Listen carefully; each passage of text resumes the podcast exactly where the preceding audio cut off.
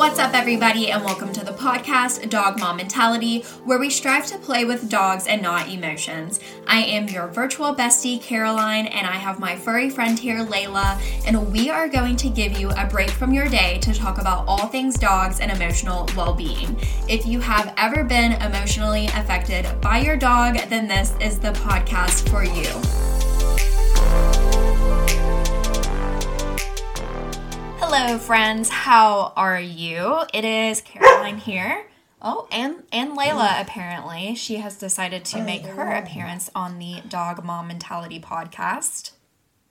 I hope you are having a beautiful day. It was another beautiful day here in Kentucky. It was very sunny and bright and not super warm, but not very cold either. So it was nice. We went for a good good walk and a good little play session outside. Speaking of play, something that we are doing for the month of March is the 30 days of play.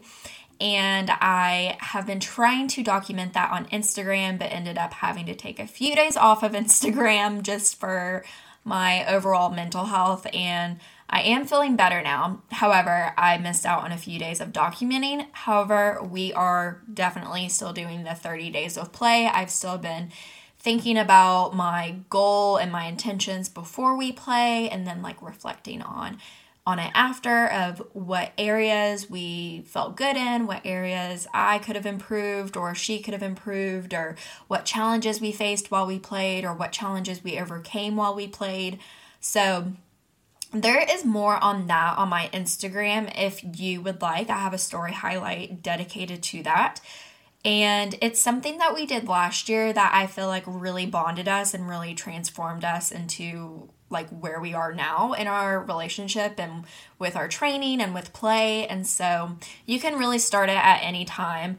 Um, but last last year we did it during the month of March, so I decided to to do it again to just do something fun and put a little spring on our step. So, yeah, if you are interested, you can check that out on Instagram. There's a little template that I'm following that I go by day by day, thinking about what I want out of our play session. Anyways, we are supposed to get like six inches of snow this weekend here in Kentucky, so that's not very fun, but by the time that this episode comes out, I'm hoping that the sun will be warm and bright and sunny again. Um, and so yeah, I'm, I'm excited for for the nice spring weather. I think I said this on the last episode, but spring is definitely my favorite.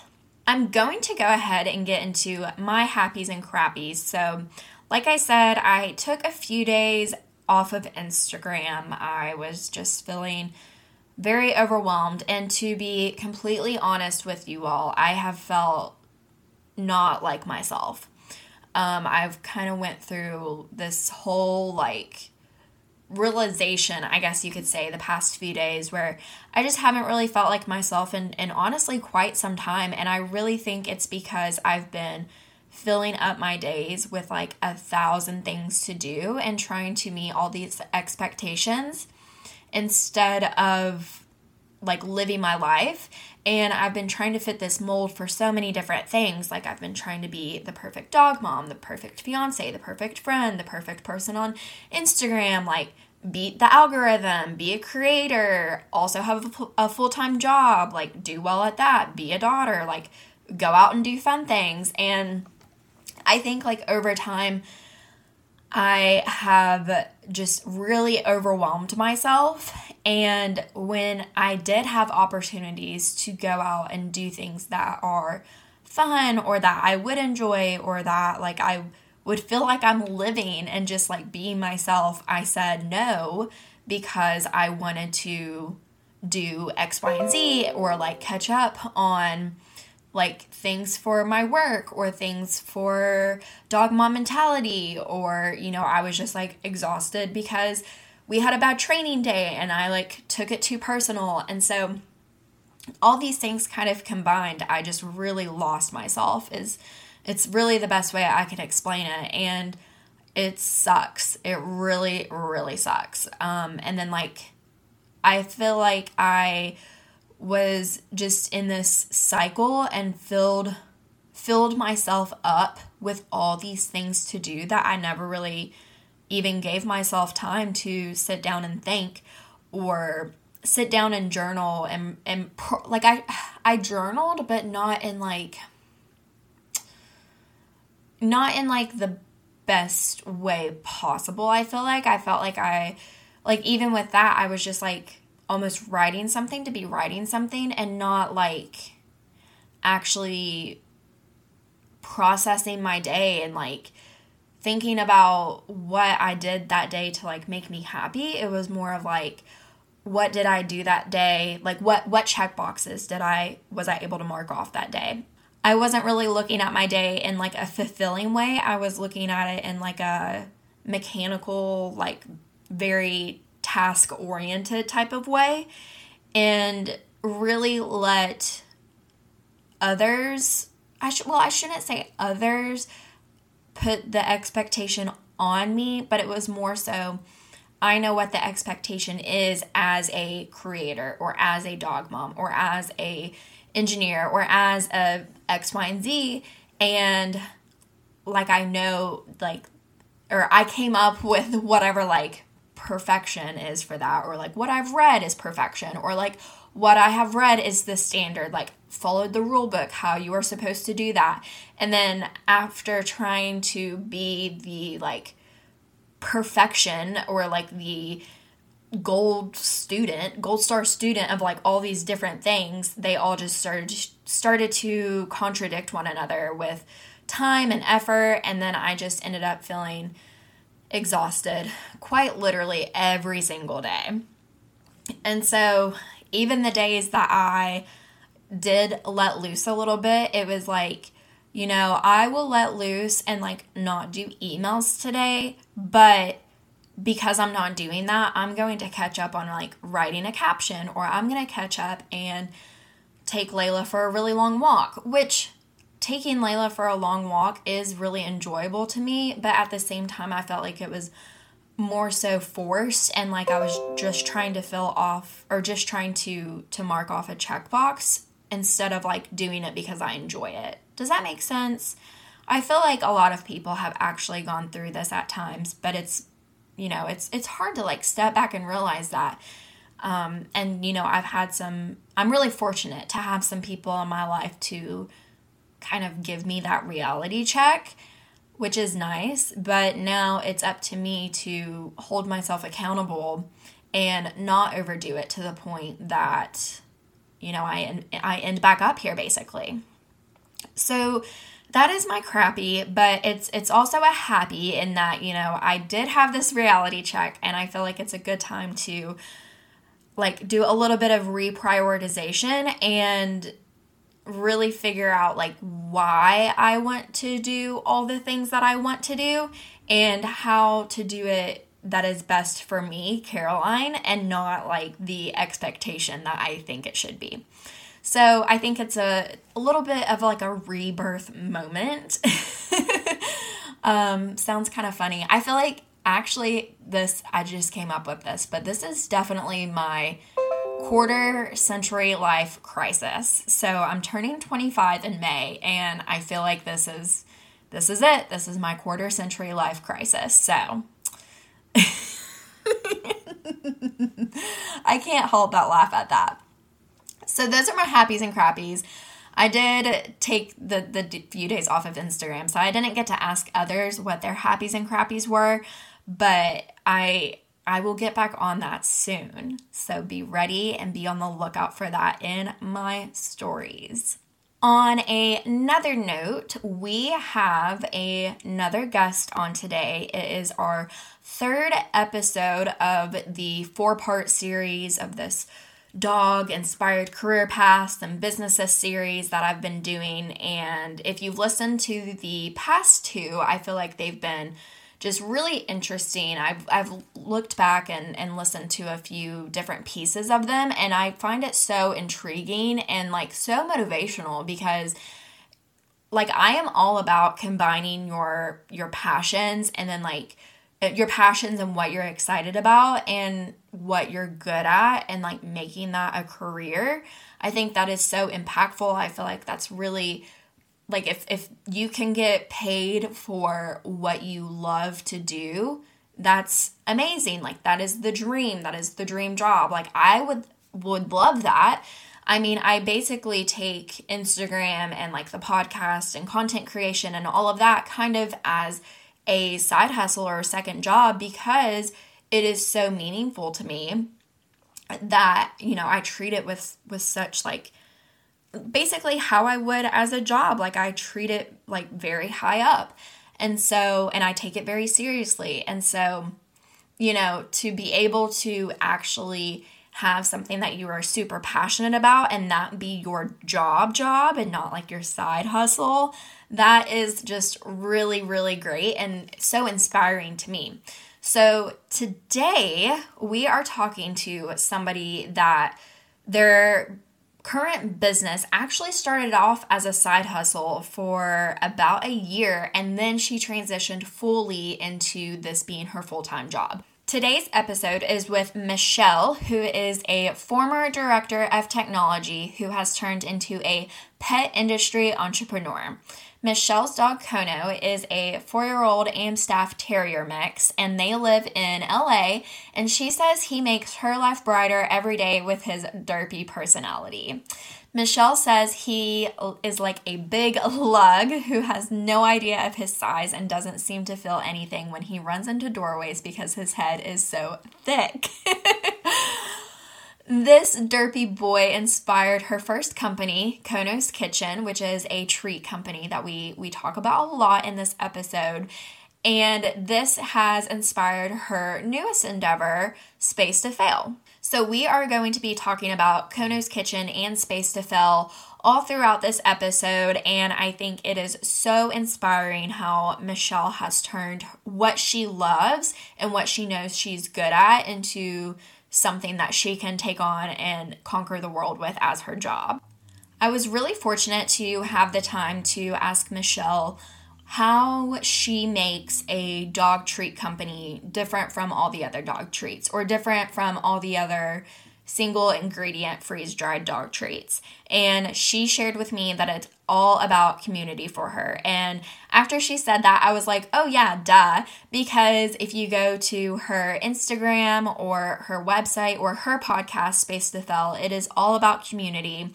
It's all about empowerment and it's all about motivation. And I feel like she does such an excellent job with that. So if you have not checked out her Instagram or her website or the Konos Kitchen treats, you can go check that out and find it in the show description. I hope you all enjoyed this episode and have been enjoying this series. And we are going to get into today's episode with Michelle.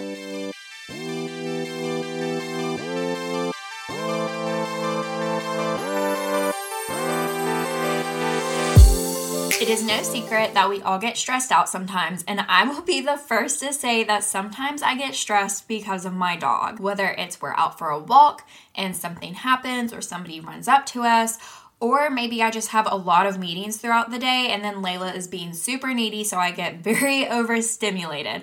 I feel like we've all had those moments.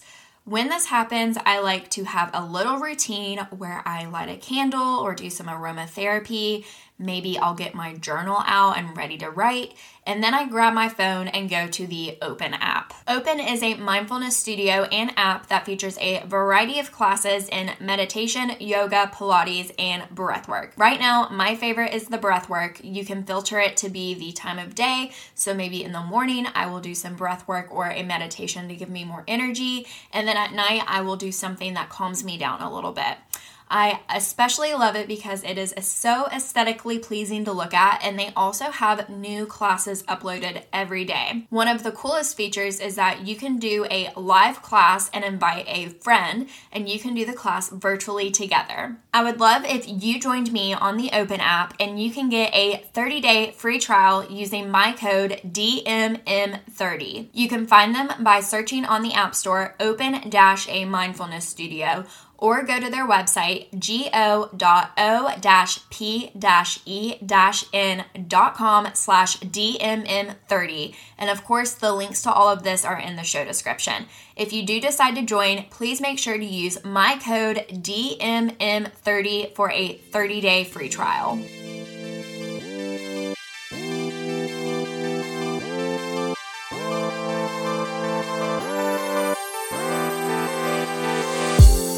Okay, everybody. Today we have a really good friend of mine that has been honestly like one of the first people that I really connected with, like on dog Instagram. We were in a group chat together. So I feel like I've known Michelle and Kono for, for quite some time.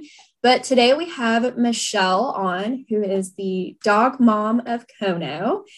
And she has a few different business ventures, which we're really excited to talk about today. And this is a part of a larger series on careers inspired by dogs and lead, leading into to some different career paths. So I'm so so excited to talk about that with Michelle today. So thanks for being on. Thanks for having me. I'm so excited to be here with you. And like you said, you're one of my first dog parent friends, and we talk every day. And so this is just really fun to have this conversation with you and feel like we have a lot in common as well, coming from a background in tech, which I'm sure we'll get to, and then kind of venturing into our own business ventures inspired by our dogs. So thank you. Yeah, something I forgot to mention too is that Michelle is also a fellow podcaster. So if, if you are, you know, into this podcast, go check out her podcast Space to Fail after you listen to this episode. Yes, for sure. Yeah. And rate, review, and subscribe. so, to start us off, um, tell us a bit about you and Kono and how you all are doing. Kono and I are doing very well. I got him in, I adopted him in December of 2018. So, it's been a little over three years. He's a little over four now. Um, he was about one when I first got him. So, he was he was a bit smaller. The shelter actually told me that he was two, but he gained like 30 pounds in six months. And so I'm pretty sure he was younger than what they said. Um, it's always hard to tell. And he had come in as a stray. So I have no idea what his backstory is. Um, he was just, and I was looking for a girl actually. So I was looking oh, for oh, a funny. female. Mm-hmm. And I was going to name her Kona. And mm-hmm. so that's how his name Kono came about, is because I just switched out the last letter. Um, and so he was he was just jumping up in his kennel and trying to lick me through it. And it was just one of those moments where he chose me. And so I remember when I first saw him, he had just been at the shelter for about a week, and they typically hold the dogs for about two weeks. So I had to wait an entire week before I could even go back and, and get him if he was oh, still sucks. there it was nerve wracking. I literally called the shelter every single day and I had his like kennel number and I was like, is he still there? Tell me he's still there. Like, hope his owner didn't pick him up because I Oh, yeah. Him. So, like, you would have the only way that you would have not gotten him was if the owner came and picked him up. I think so. Yeah. Okay. Yeah. And obviously, if he had escaped and he came from a good home, I guess, mm-hmm. you know, I'd want him to reunite with his owner. But um, ended up that he he didn't get picked up and I assume he wasn't microchipped. And so um, I went back a week later and then they saw to I always mix it up, spay or neuter. Um, yeah. And then so I picked him up a few days later and brought him home. So that was a little over three years ago and he's a, he's an American Staffordshire Terrier mix. So he's a brindle boy. He's mm-hmm. part Mastiff, Chow Chow, and German Shepherd, and he's about 85 pounds now. So he's still still pretty big. Yeah, I was gonna ask how much he weighs because he is a big boy, but he's actually lost weight and he, he looks has. really good. Thank you. Yeah, he lost some weight um, when he was doing a board and train last year and he was on a treadmill every other day. So more exercise than I've gotten in a long time. and so um, I'm I'm surprised that I was able to keep it off because I don't have a treadmill, but I need, I think that's a good kind of case study in that you don't necessarily need expensive equipment to be able to keep your dog fit. Mm-hmm. Um, so a lot of it was just portion control and then also a lot of walking that we did. So yeah, he's I mean, he's still he's still pretty big and every mm-hmm. time people see him in person, they're always surprised at how tall he is because he is pretty tall. Really? Mm-hmm.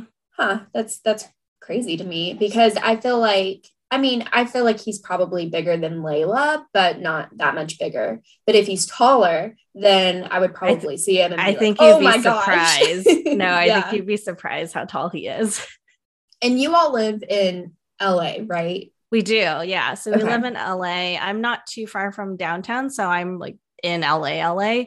Um, though my neighborhood is a little bit more suburby, so luckily there's no city streets that I have to walk on when I walk him, and there aren't a, there aren't a ton of dogs. There's a decent amount just in LA in general. And if we go to the park, there's a shit ton of off leash dogs. So that's fun. so on top of you know being like your your entrepreneur self, you are also really passionate about training Kono too, just due to yes. some of his uh like reactivity and confidence building and and you've done an excellent job uh, with that with him too as well. Of course, Thank giving you. him Kono's kitchen treats. Yes, exactly. Rewarding him with the best treats out there. yeah.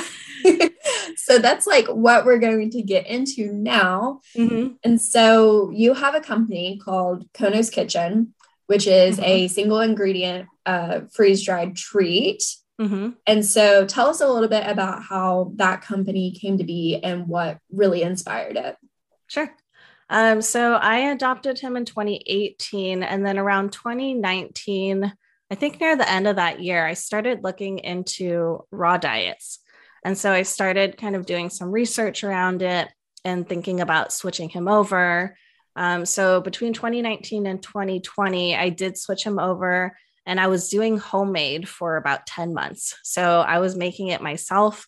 Um, and and by making, I mean I was going to the grocery store and I was sourcing the meat and the organs. And luckily in LA, there's a lot of Mexican and Asian supermarkets, and so a lot of these, you know, like chicken feet and mm-hmm. um, beef liver, they're easier to find for me, and they're not too far away. So I was making that myself, and it was really overwhelming at first. I think that when you're first looking into it, especially when it comes to your pet's health and their diet, you don't want to fuck that up. You don't want right. to give them the wrong thing that could potentially make them sick or you know maybe something that they're allergic to it was a lot of trial and error in on my part in just mostly like the portion sizes as well as what types uh, like the balance of the meats versus mm-hmm. organs and things like that I think um, I would be nervous about like the vitamins and minerals and making sure that that was all right and making that exactly making sure that he's getting all of those supplements and the vit- vitamins and minerals that he needs.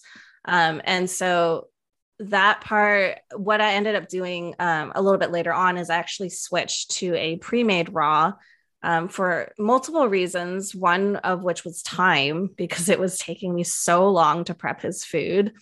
And then um, two, I just felt more comfortable with a going with a company, and it's a local company that has this balanced pre-made raw, and then just adding anything on top of it that I wanted to, whether that was fresh fish or um, turmeric or golden paste, um, I guess. Mm-hmm. Um, or you know any other supplements like uh, for his joints and things like that. So as I was going through that process, I thought about how intimidating that must be for other people as well. Mm-hmm. And then during that time, I kind of started training him a little bit more and I stumbled on freeze dried raw treats. And that was something I felt like was a healthier alternative right. and a way to kind of incorporate better treats into his diet. So rather than having something with more fillers, I could give him single ingredient freeze dried treats and I could either put it on his meals or I could use it in our training. Um, and so that's how Kono's Kitchen was born. And then with uh, with when I started the company, a big part of it too was honestly the size of it because I had been using so many treats with Kono and I had I constantly had to break them down into smaller pieces and so that takes up a lot of time too. And so I wanted treats that I didn't have to break down, that I could just toss in a treat pouch that wouldn't be, you know, like greasy on my hands mm-hmm. if I mm-hmm. were to toss them in my pockets. And so that's exactly, or like have the dust and crumble. Um, and I wanted something that was easier and, and quicker to feed mm-hmm. because, you know, as you know, timing matters in so mm-hmm. much of mm-hmm. training. So you really came at it from like a nutrition and a training perspective, which I think makes it really unique. I did. And the funny thing is, it's kind of evolved because when I first launched Kono's Kitchen, I launched it with more of a focus on nutrition. Mm-hmm. And then as his and mine relationship kind of evolved and developed, um, I just became so much more passionate about training. And so a lot of my content now on our Instagram or on our social media is about training, it's about our journey, it's about things that we struggle with. And and you know that has always kind of been the foundation of the brand. When I 1st mm-hmm. launched Kono's Kitchen, I was like, I want to launch a brand for imperfect pet parents. Like, I want to launch a brand for people. Like, you see so much curation, that's right. a word, on social media. And I wanted to show kind of the real side of being a dog parent, being a dog mom, and showing like the struggles that we go through. And it's hard in the moment to actually film when he's having a reaction. And I'm sure we'll get, get to that. Like, his reactivity is something that has been really tough um, and that we've had to work through. And so I, even if I don't always show it, I talk about it a lot mm-hmm. on our in our um on our Instagram. And it's a great way that you have built community. And along with that, I feel like you also put out really good like templates or guides, I should say, for for various things um Thank you. and that i think are like really educational. So you you have like a really good community driven you know page but you also put out informational and educational content. And it all still goes back to like your main purpose of your of your brand which is the like nutrition and training aspects that you the problems that you first saw or had with Kono. Yeah for sure. And i really appreciate you saying that because like building community is so important to me and it's such an important part of my brand. And for me the reason why i want to build community is because when i got kono who was my first dog ever mm-hmm. by myself um, i felt like i didn't have the support that i needed. I didn't have i didn't know where to go for training classes. I went to a PetSmart class for like 12 weeks or so that was yeah. not helpful and that you know like we ended up leaving because i was shamed by the teacher when he started reacting at other dogs. And she made it seem like or yeah by the teacher and mm-hmm. or the trainer. And she made it seem like it was my fault that he was reacting. And and in some ways like in hindsight it might have been. Like having him in that class yeah. was probably part of part of that like i don't think that he was ready for that environment. I don't think he needed to be in that environment where it was like a small room with lots of dogs mm-hmm. nearby and it just wasn't ideal for him. So in in that sense like yeah, that was my fault. Um and and there's a lot of things I look back on now that I would not do with, you know, the next dog that I end up getting. Mm-hmm. I mean, hindsight is 2020, but like also the trainer really shouldn't have shamed you. They should have been, yeah, I agree. hey, like, you know, from a behavior standpoint, like your dog might not be ready for this kind of yeah, thing. for sure. and I think I don't I think I don't know if it was just they they themselves weren't equipped to be in that position to support mm-hmm. me in the way that I needed to be supported. And so, a big reason why I share so much about what we've gone through on um, the Kono's Kitchen social media is because I feel like there's so many other people out there who are going through the same thing. First time dog parents don't really know what food to feed, how to mm-hmm. train their dogs, how to live with their dogs. And while I'm not a trainer, I feel like sharing my own story and my own journey with Kono can hopefully help some people out there. Oh, and so for sure. community that I want to build. Yeah yeah because i i feel the exact same way like just being open about it it makes people feel less alone and like they can actually ask questions without exactly. being cornered and you know feeling that shame right. or feeling like embarrassed or guilty. So i think it's it's such an important role that that we're doing. Yeah um, for sure. and i love like being able to have somebody else uh, that's like really like-minded about that and and thinks about it similarly. I feel like a lot of people in our in our little group message that we've had going for so long is in that same boat. Yeah, I agree. I think so. I think we're very lucky that we've connected with such like-minded people who are very like-minded i think in our openness and our mm-hmm. open-mindedness like i think that has been so crucial to just how great it's been for sure and i want to circle back to just like how overwhelming nutrition can be kind of like what you were talking about at first you were worried mm-hmm. about am i getting enough like protein and and uh, vitamins and minerals and everything and it's really intimidating because I have thought about transitioning Layla over to raw to see if it could maybe help some of her allergies. Mm-hmm. And it is one, it's it's intimidating and I don't want to like waste money because I'm like, well, what if I give her like the wrong thing and it doesn't work, but I spent a lot of money on it.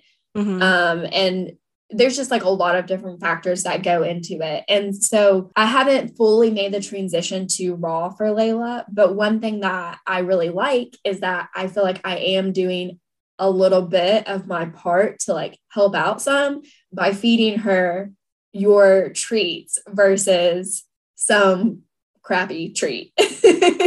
yeah, I mean there's so many so many treats out there with ingredients you can't pronounce and just so many fillers and things that they just really don't need mm-hmm. that you know like when you look at so i've got salmon beef and beef liver and chicken and chicken liver and those are essentially the ingredients mm-hmm. and so you know that that's what they're getting and and then just from you know like a portion or caloric standpoint it's not anything extra that's extra waste or corn or things like that. Yeah, I feel like I'm doing my 1% better every day since I like feed her the single ingredient freeze dried raw treats. And but even though I like can't fully transition her to, to fully a raw diet, I guess you could say. Yeah, and I think that's kind of you know what I was thinking too when I started the company was I know that not only is it intimidating, but it's really expensive and not everybody can afford to feed a fully raw diet. So I felt like, you know, if you were to have Konos Kitchen treats and at least use that in your training, then it is, you know, better than some alternatives. Mm-hmm. And that is one way to feed your dog healthier with without fully switching over.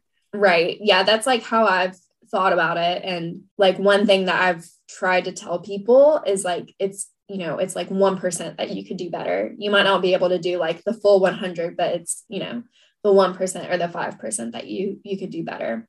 Yeah. Especially because i don't feel super knowledgeable about pet nutrition. And so like the that's one of the reason that um switching to to a raw diet is so intimidating to me. Yeah for sure like I, I don't feel knowledgeable about human nutrition right So you you are now a full-time entrepreneur. You yeah. were in the tech industry and then transitioned to to having Konos Kitchen and then a few other endeavors. So can you tell us a bit about those new like startups and what your goals and aspirations are for them? Yeah, sure. So I was I was formerly uh, the director of technology for a digital marketing agency, and I was there for about seven years. And I quit my job last July. So I had been running Konos Kitchen on the side, nights and weekends, um, for about a year before I quit my full time job. And then six six to seven months later, so I quit that in July, and then um, early this year, so early January. I actually launched Space to Fail, which is mm-hmm. both a creative consultancy and a podcast. So the podcast Space to Fail is it's about the real challenges that both dog owners and business owners face on their individual journeys. So it's about kind of just peeking behind the veil. And when I talk to business owners, um, a lot of whom are in the dog industry, I'm talking to them about what are some of the challenges that you face in starting your business, how did you know where to even start? Where did you you know how did you get a logo things like that? And um, are you making money? Uh, yeah. so those are a lot of the kind of questions that I ask because they're things that I, as a small business owner, would want to know.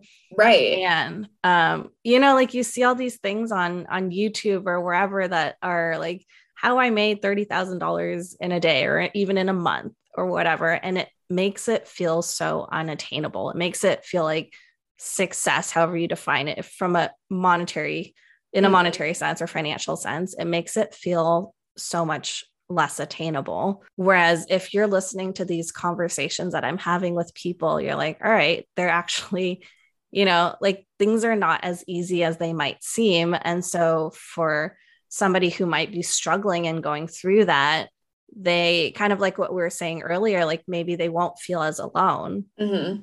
And so that's what my podcast is about. So again, with the dog owners, I'll be talking about similar similar sort of theme um, to basically help other people who are listening not feel alone in what they're struggling yeah. with because everyone else is struggling yeah um, just the same basically um, but it is about you know like embracing embracing those failures and those mistakes and creating that space to fail so that you can empower growth mm-hmm. um, and so that's kind of what the consultancy is about as well um, with Space to Fail, uh, the creative consultancy, I recognize that my talents are in creating systems and in setting up business systems to uh, be automated and to kind of free up your time so that you don't have to focus on the day to day or the you know manual mm-hmm. tasks that you have to do so things like setting up email marketing um, setting up social media templates on canva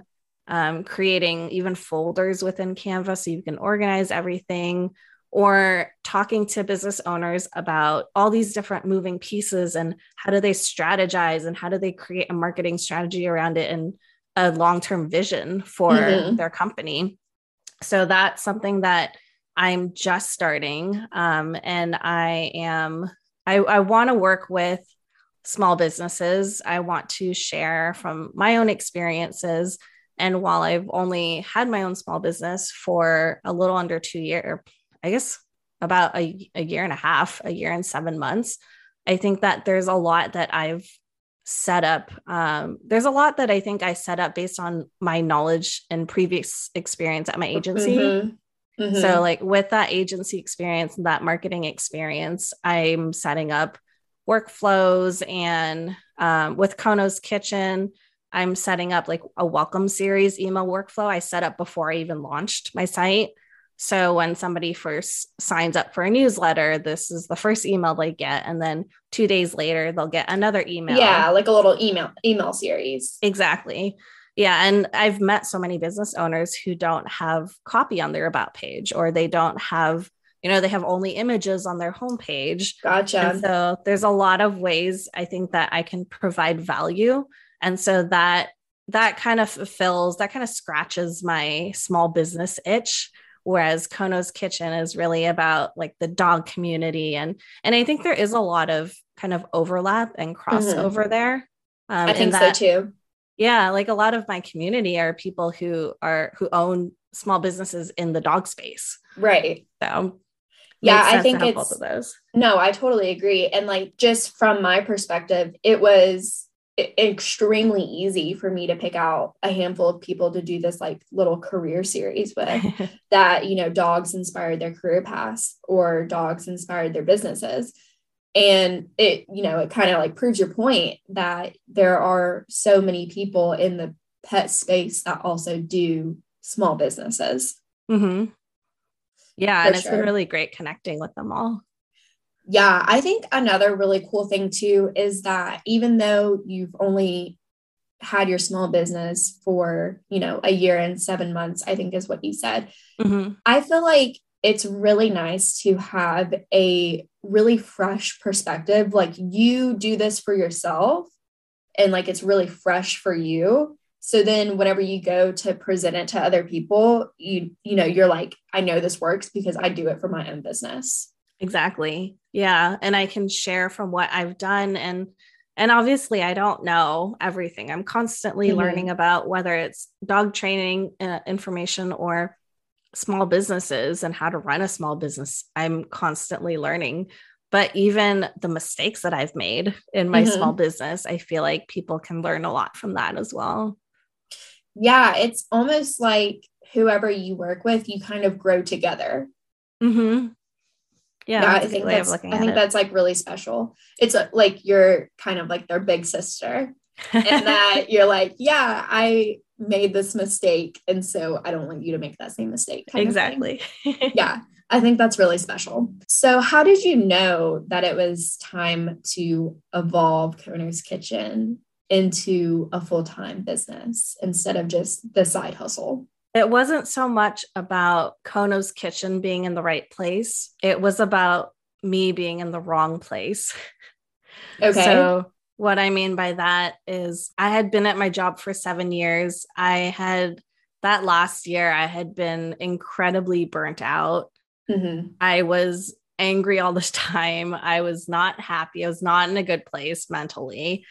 Um, I remember, I think four or five months before I actually quit, I had vented to a few people and a few friends, and all all three or four of them basically told me, "Hey, I think you should take like a mental health day.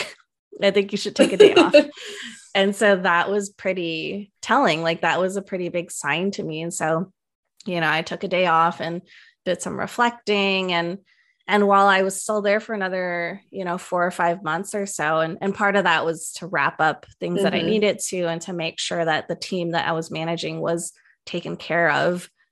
That's that's how I knew. I mean, for me, I always thought that a small business had to be at a certain point financially in order to Mhm. quit. So they had to be earning a certain amount of money or paying themselves a certain amount of money. But for me, it was really about my gut feeling. And it was about knowing that it was about that impending sense of relief that I knew I would feel if I quit, which I did. and that's a good feeling, I'm sure. It felt amazing. It was, it's been so great the past seven months, just Mhm. being my own boss and being a full-time entrepreneur and i'm also somebody who is very disciplined and so i Which don't have a it helps so much yeah and so i don't have a problem with you know scheduling out my day or making sure that i'm working i don't want to say x amount of hours but just moving the needle forward each day or each week to to you know move my businesses forward Mhm. and so that that part i wasn't worried about when i quit my job Um, but it was really just i wasn't in a good place and this was a decision to kind of take back my happiness and kind of get back to who i was because i was not happy at all Yeah.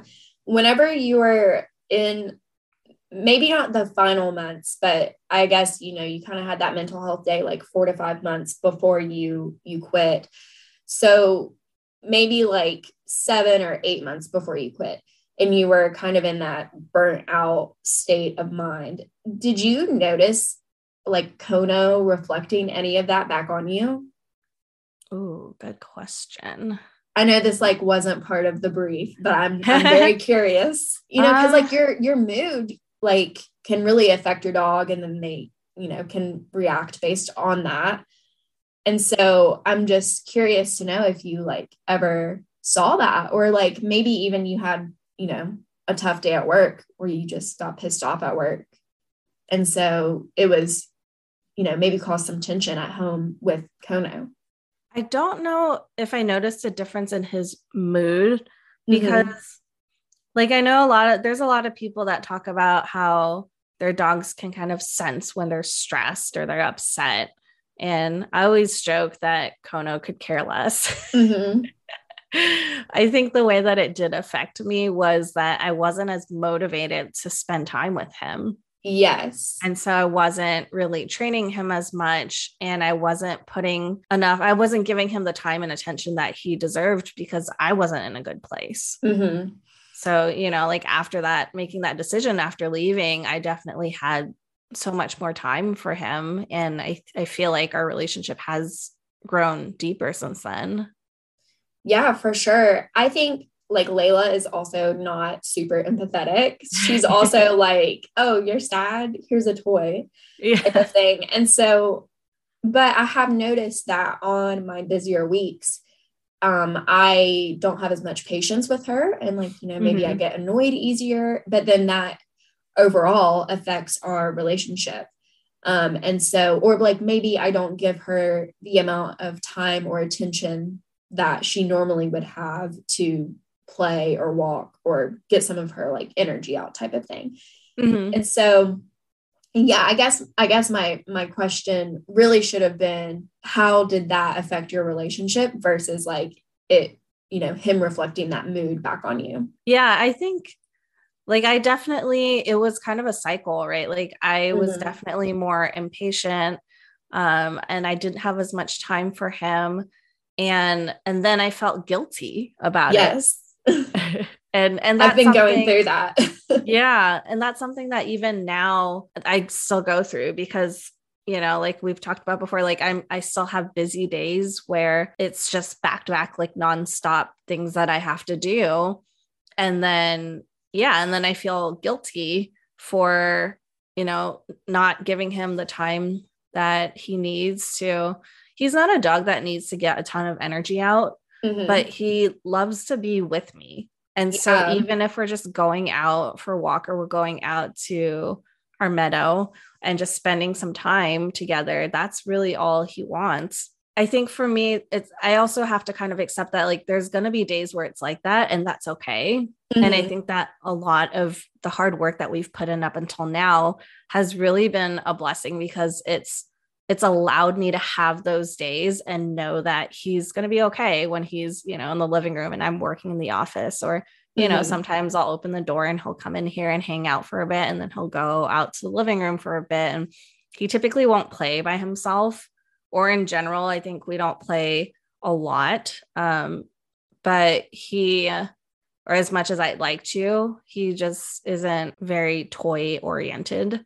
Yeah. Um, but like or, you said, you get that time together in other areas. Right. Yeah. So for him, it's really just like existing with me in the same room. That's I all he really it. needs, which is great.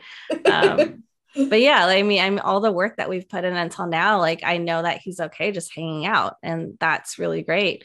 And I think that kind of helps because for those days that I am really busy, um, I know that he is just fine. Mm-hmm.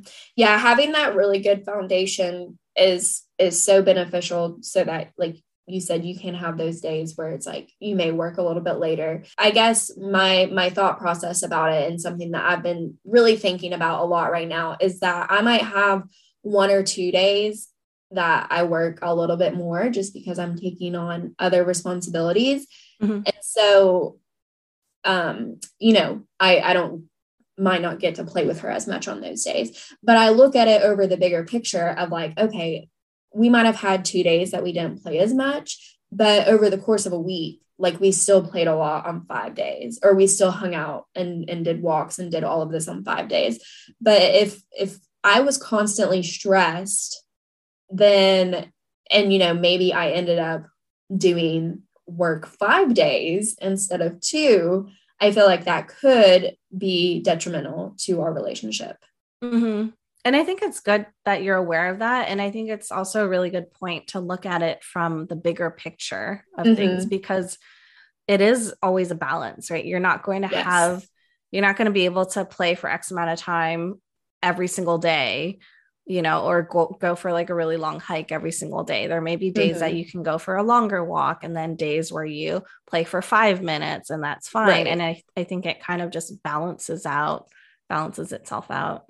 Yeah, I totally agree. One thing, it, t- speaking of balance, this like really leads perfectly into the next question. I set you up on purpose. I know. So, like one thing that you you've shared about that I really like, and if I am ever an entrepreneur and doing this full time, I will 110% do this. But you schedule in time to be creative or get inspired during your work day. And so I think it's just like such a cool breakup and balance between work and, and setting aside time to be creative, which is so needed when you're an mm-hmm. entrepreneur. So why do you find this so impactful? So I on a day-to-day basis, I try to start with spending time with Kono and then having coffee. Um, if I can, I try to read a little bit, but that has, you know, kind of fallen to the to the side for a bit. but um, that's kind of how I try to start my day. Mm-hmm. But what you're referring to is every Wednesday morning, um, I schedule in three hours in the morning of inspiration time. So it's my inspiration mornings. And that could mean anything on any given week. It could mean listening to podcasts. It could mean um, reading some business books or dog training books. It could mean working on my vision for the company from kind of a long term, more strategic perspective, or even just thinking of creative, fun, like contests and giveaways and things like that, mm-hmm. creative ways to build a community.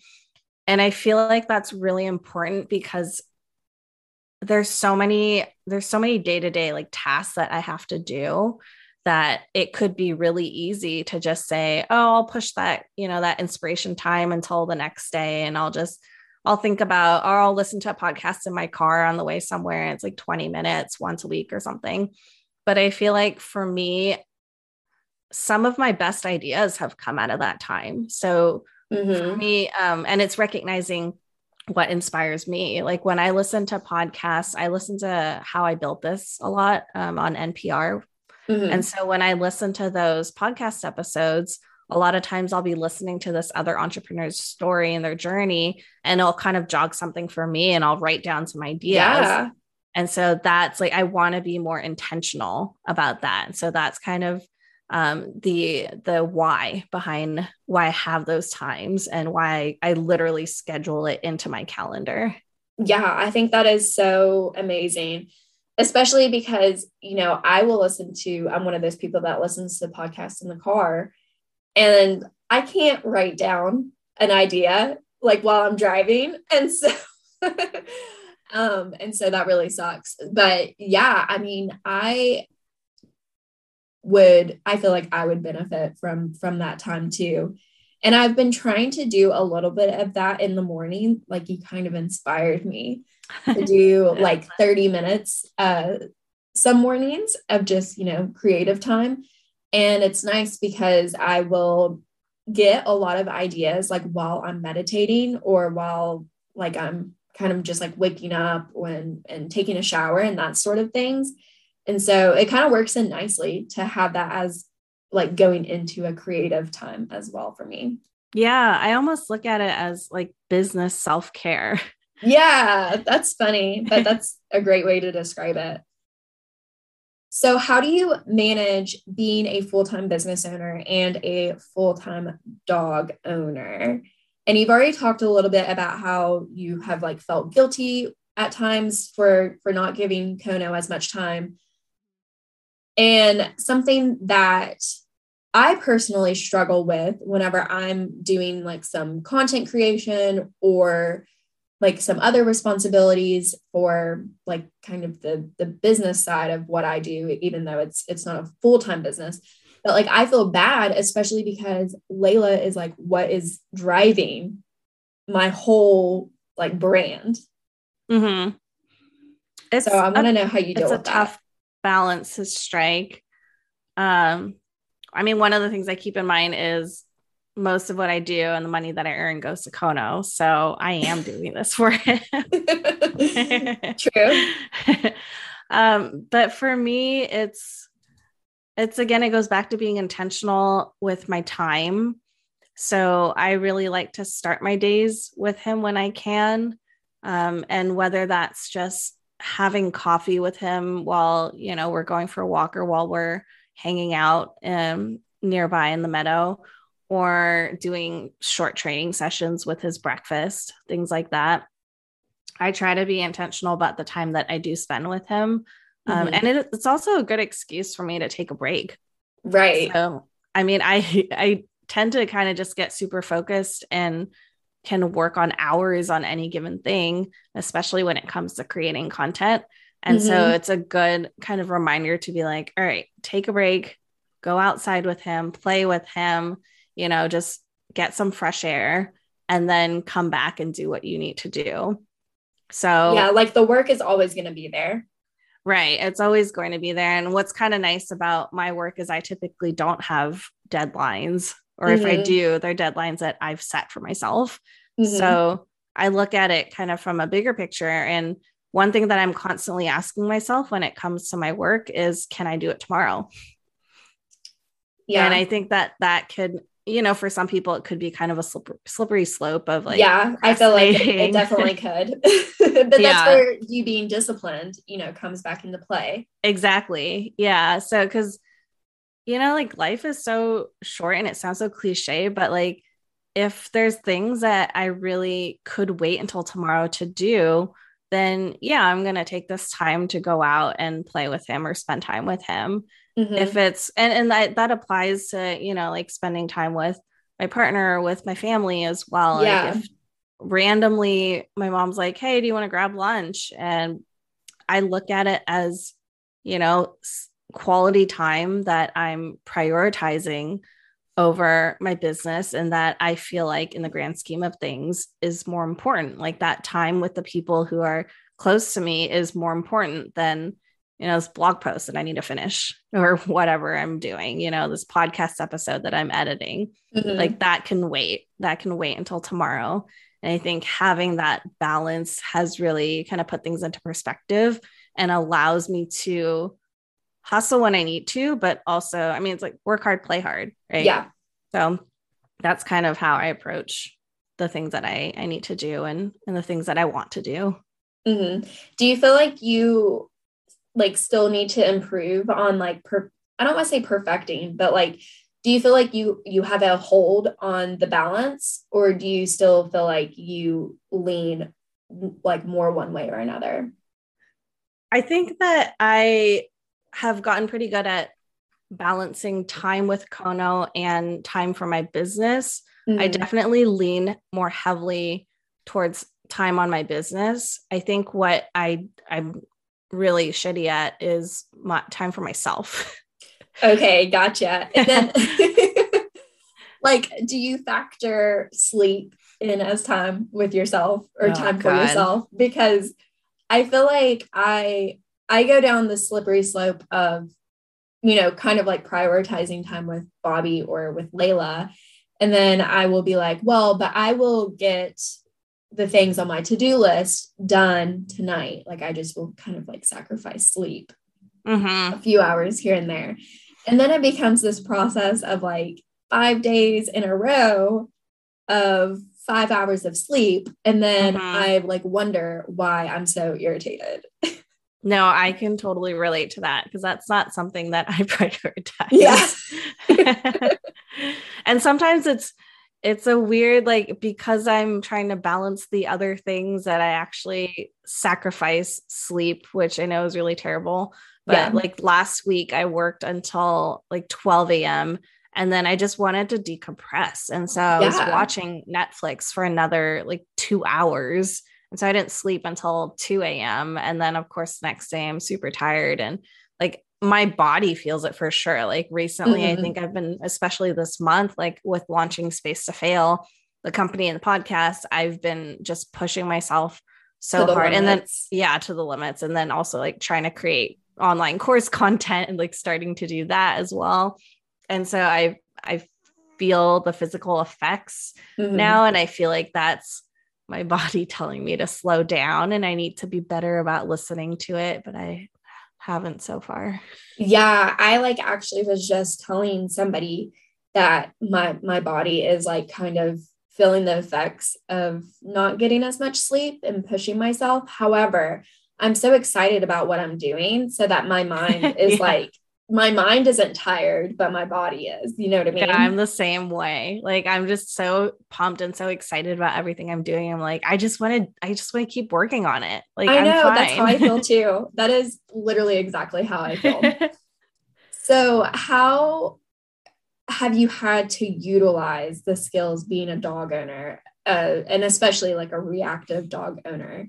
What skills have have have you um, been able to utilize from that while embarking on your journey as a full time business owner? I think the biggest one is probably empathy.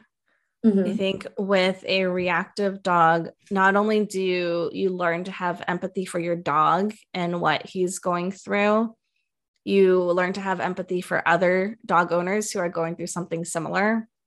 So people like I've seen people on the streets where their dogs were reacting, they were having a tough time holding the leash. And, you know, I kind of just look at them and smile and give them space because I get it. I've I've been there. I still go through it sometimes.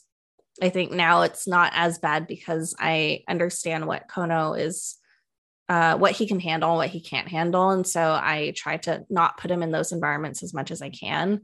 Mm-hmm. Um, but then I think also having empathy for other people. And so with business, um, empathy and talking to your customers or people in your community, empathy and talking to people who are, you know, could be seen as competitors, but that's not, you know, that's not how I want to run my business. I value yeah. collaboration over competition. And so, um, you know, two, two of my I'd say to the business friends that I've gotten closer to in the past couple of months also sell dog treats in LA and we're all no way pop-ups. Yeah. Oh. Um, so little little Ganshik, which is um, dehydrated treats. She sells dehydrated treats. And then um Paw Mentality, who does soft mm-hmm. baked treats. So I met them at Pupaween, a Pupaween event. Um, that was put on by positive management. And we just hit it off after that. Like we talk all the time and we're constantly supporting each other. And you know like we're doing um the venice love fest coming up in uh like mid i think it's february 19th mm-hmm. and we were just so excited that like all three of us are going to be there. And like hopefully we'll get booths close together yeah. so we can chat.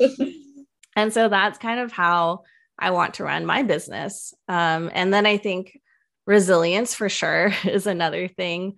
Um, being able to, as a dog owner of a reactive dog, to be able to mm-hmm. pivot and to kind of recover myself from his reactions when that does right. happen, because it's not easy. Having that resilience um, and being able to kind of put an exit plan or an alternative plan in place that has definitely helped um, it's it's also you know something that I do with my businesses as well. Like if something doesn't go the way I had planned, then I pivot um, and I am you know I go a different route and I am stronger because of it. Mm-hmm. Both I feel like are very fast paced, in that mm-hmm. you have to like think critically and you have to think fast. Yeah, you kind of have to think on your feet, which I'm not the best mm-hmm. at, but I've had a lot of practice now. No, that's exactly how I feel too. It's just like we we went for a walk yesterday and it was like I guess part of it was just because we haven't been super consistent on our walks due to the weather and mm-hmm. then I also changed the time that we were walking so we we were like doing our longer walks at 5 p.m. instead of 8 a.m. So like traffic is busier there's like more people out and like mm. various things and we got to a spot we were playing and then it was like all of a sudden reality hit her. And she just got super overwhelmed super anxious. And like in that moment i kind of had to like put my emotions aside for a hot second. And, mm-hmm. and think like well what do i like how do I need to serve Layla in this moment so that we can get out of this quickly and effectively and, you know, make it home alive and like our best kind of thing. Yeah. And so, but it's like come with practice because if this, right. if that exact moment would have happened to me a year ago, I probably would have cried on the like on the scene kind of thing. You know what I mean? Like I would have been frustrated that like the tables turned so quickly and that she was fine one moment and then the next moment she wasn't.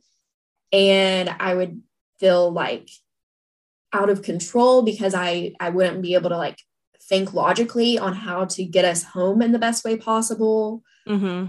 so yeah it like really comes with time being able to time and experience being able to like get that resilience and that confidence to it really does because it's quickly. it's so hard in the moment mm-hmm. and it's so it's so hard not to take it personally i think sometimes because you feel like you've put in so much time and work into them and into your relationship that like why are they still reacting you know like why yeah. are they still acting like this but they're animals and so there are certain things that you know we're not going to be able to control and there are certain things that they they have good days and bad days just like mm-hmm. us and it is tough to kind of put your emotions aside and to and to really just take charge and be be you know the leader for them that you need to be and say you know i'm you can trust me to take you out of this situation and right. i'm going to get you back and we're going to get back safe. Yes we're going to be fine. Yeah.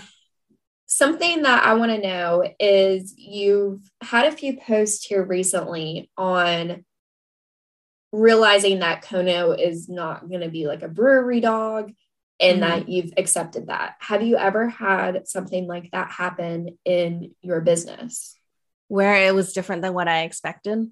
Yeah. Um, I think I think not so much in accepting that it's going to be a certain way, but kind of more being open to the evolution of my business. Okay. So, like I said, when I first launched, it was my intention was to focus more heavily on nutrition than training.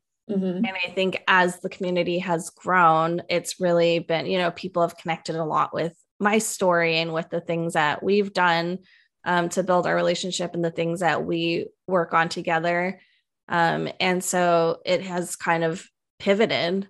And so for me, it's more about being open to just going with the flow and to kind of seeing where it takes us and to creating content around that and um, you know still educating about nutrition and the importance of having single ingredient or not single ingredient, but having, you know, like more nutritious and healthier treats if you're going to mm-hmm. be using treats. And just being open to wherever this journey takes me. Um, but not so much, I think, off the top of my head, not so much like my business being different than what I expected. I would say. Yeah. But the evolution is like a, the evolution, like what you said, is a mm-hmm. perfect example. Yeah yeah and it's kind of just and i guess it's accepting in the sense that like you are being open to that and going with that like with kono i know that he's not a brewery dog or a cafe dog as much yeah. as you know i'd love him to hang out with me and and in some places he can where it's not as crowded and i know there aren't really going to be dogs there but that's not necessarily what he wants he mm-hmm. can do it but all he really wants is to be with me and to do what I'm doing. And that could be hanging out in my backyard. It could be, you know, going to a nearby park that's more empty um, and things like that. And so that's kind of just that openness that I've approached my businesses with as well. Mm-hmm. Yeah, I think that is the perfect example. I kind of threw that one at you. I need to practice thinking on my feet. yeah, you're doing great. You've had a lot of practice. So it, it shows. It shows. What is your favorite part about having a career path inspired by and filled with dogs? I think for me, it's really the people. oh, yeah? Yeah. So, as much as I love dogs, I really love that through Kono's Kitchen and hopefully through Space to Fail as it grows, I really love that I am connecting with all these different people who love dogs as much mm-hmm. as I mm-hmm. do, you know, and to be able to, with Kono's Kitchen, to be able to be there to support other people as they're going through what they're going through and to bring people together. And I've always been a connector of people. Mm-hmm. And so, like, you know, like when I was younger, I had different groups of friends, and I always really loved when they all came together and we all hung out together. Like, connecting this friend to that friend who later on, you know, they became roommates and stuff like oh, that. Yeah. so like I just really loved bringing communities together. And so I feel like that's what I want to do with Kono's Kitchen. Like I want to bring communities and people together. I want people to learn from each other and to ask each other questions and to grow together. And that's something that, you know, I really love about what I get to do. Mm-hmm that's one of the reasons that I love podcasting so much is because I feel like I really connect with people on a deeper level. Mm-hmm. And I like genuinely love talking to people about like their life experiences and like kind of their thoughts and what they're going through. And it's it's very energizing for me actually like i always come out of a podcast recording feeling so good Me and too. so yeah i feel like we're very similar in that in that way Um, Yeah. and and yeah i think that's a great answer i've never really thought about it in that way but i feel like that's one of the reasons that i love posting on social media so much as well and kind of like creating that content for people to relate to and for people to Mhm. be you know like find someone else in the comments that's going through the exact same thing as you Yeah, for sure. And it's funny because if, like, I think they talk about it in the dog training industry as well for people who want to go into dog training, want to be a trainer. You don't do it if you love dogs, you do it if you like teaching people because a lot Yeah. of that is really about just the people that you're going to be teaching. Oh, for sure. Yeah, dog training is literally all about teaching the human. It's like Mhm. 95% teaching the human, 5% teaching We the have dog. so much to learn. yeah. right. So, last but not least, I try to ask this to everyone. I've Mhm. forgotten one person. Like, I've forgotten to ask one person this. And ever since, I've like been so cringy. I know, I've been so cringy about it. But what does having a dog mom mentality mean to you? I thought about this, and my answer doesn't reflect what I actually do. I think it reflects more so what I where I want to be. So Okay. for me, having a dog mom mentality means taking care of yourself first so that you can be at your best and so that you can be there for your dog. Mm-hmm. And so that's something that I think I'm still kind of just trying to figure out like what that means to me. Like, even like we talked about how I have a hard time prioritizing time for myself. Mm-hmm. And part of that is I don't really know what fulfills me. Like, for me, fulfilling is something that's fulfilling is like taking Kono out and training with him. That's what makes me happy. right. And I'm kind of getting to the point where I'm like, well, that's okay. You know, like even though it is also for him, like it is also for me. And so that's Mhm. something that I really love to do. And it just happens to be with him and it happens to be for him. But it's more fulfilling to me than like going out and going for a one mile walk or run by myself. That doesn't sound fun. Yes, I totally agree with you. Yeah, Yeah, I, t- I so- totally get that. And I think like, you know, im- improving on your self-care is is something that everyone is is always going to be constantly working on. I don't think anyone's ever going to be like, yeah, I'm I'm really happy with where I'm at and my self-care. I feel like just like anything else, there's probably going to be ups and downs, but there's always going to be, you know, I could be a little bit better. And so, you know, Mhm. I'm going to try a little bit harder to to take care of myself. And that's one thing that I love to focus on just because I think you taking care of yourself and giving yourself the space that you need to decompress or or do your own thing however you may may need that or find that um you know it can really reflect on your relationship with your dog and how you interact with them and then in turn you know how you interact with the rest of your world and the rest of your environment Yeah, absolutely. Like, I think one example would be not bringing him with me if I go grab a coffee and just having Mhm. coffee by myself. I think that's something that I can do for me that's also doing something for him because he, one, it gets me out of the house. It gets me, you know, time to myself where I can just think and reflect or read or do whatever I want to do without him. And during that time i'm also not stressing about the environment. I'm not I, I still scan a little bit because i think it's kind of just become second nature. Yeah. Where a dog will come eh, like in the vicinity and i'm just like oh shoot but Kono's not with me. Yeah it's fine. It still happens but just having that time where i'm not as stressed and then it's doing something for him because he doesn't want to be there if he were there he would be stressed i'd be stressed it'd be an endless cycle and so Mhm. kind of just separating that is something that i do to take care of myself so that i can be there for him yeah and just being able to come back with like a, a good mood and a, a fresh mindset so that you Mhm. can like fully pay attention to him once you get back home instead of like trying to to juggle for like while you're out and about type of thing. Yeah. And honestly, sometimes there have been moments where I do take them out with me and I feel resentful Mhm. because I see other dogs that are, you know, they're okay with other dogs being around. Luckily, he's good with people. And I think that would be really tough. But like, he, I see other dogs who are not reactive Mhm. um, and who look like they enjoy being there. I also see dogs who look like they don't enjoy being out, but they're not reactive. But that's Yeah. another story. Um, but just um, because of that, like like you said, I can come back and I can you know give more of myself to him without feeling that resentment, without feeling like without feeling guilty, you Mhm. know. Um, and that's something that took me a long time to get to is to the point where I didn't feel guilty leaving him at home. And sometimes I still do, Mhm. but I think I've I've done a lot better about taking time for myself without him.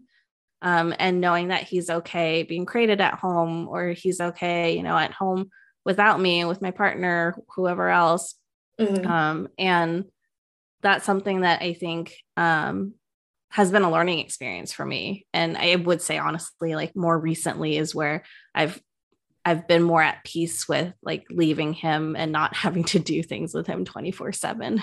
Yeah. Well, especially like if you are really into training, they like just become such a big part of your life. Mm-hmm. And well, then and everything like it's like it's a training opportunity, right? Like, everything becomes a training opportunity. yeah. And so like it is like it's almost like kind of weird whenever you like take that first step to go do something on your own that you normally Mhm. would like take them with you for that training opportunity Right. just because like you're so used to them being there. Exactly. Yeah. I kind of like joked that like I have more separation anxiety from Layla than she does from me. and you know it's like kind of gotten better over time like similar to, to what you were saying but yeah i definitely definitely feel that definitely relate to that and like one thing that i've been like not really a mantra but just kind of like something that i've been telling myself is that 10 minutes with her that are like really intentional i'm really focused on her is better than 20 minutes of me trying to multitask her and something else, hmm if that makes sense. No, yeah, that definitely makes sense. Just being present and in the moment with your dog. I think they can I think they can pick up on it. You know, they can tell when you're not fully there. They can tell they don't like when I'm not fully invested in play, Kono's not as interested. And so that, Exactly. you know, you can you can tell it makes a difference. Right, for sure. Well, that wraps up everything, all my questions. You were a fabulous guest, This was Michelle. so and fun. Yeah, thanks for uh thanks for hitting those questions that I like didn't brief you about. no worries. I'll have to return the favor when I have you on Space to Fail. okay, well tell everyone where they can find you on social media and your website. So I am um for Konos Kitchen. It's at uh, on Instagram at it's Konos Kitchen, I T S Konos Kitchen, um, K O N O S, and then Space to Fail should be at Space to Fail by the I time think it this is. episode comes out. Okay. So find me at Space to Fail, and then the website for that is space to spacetofail.com. Right. And then your podcast is also Space to Fail. My podcast is also Space to Fail. Yeah. So that's on Spotify, Apple Podcasts, um, pretty much anywhere that you listen to podcasts. okay, perfect. Well, thank you for for coming on. I really enjoyed this Thank conversation. you for having and me. Yeah, I'm I'm gonna be so excited to put it out. I can't wait to listen to it. Okay. Thanks, Michelle. Thanks.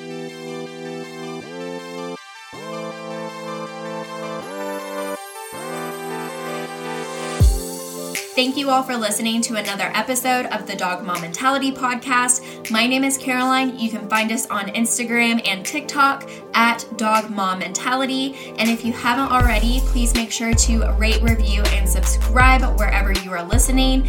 I hope you have a great rest of your day. And if nothing else, I hope you get to play with your dog today.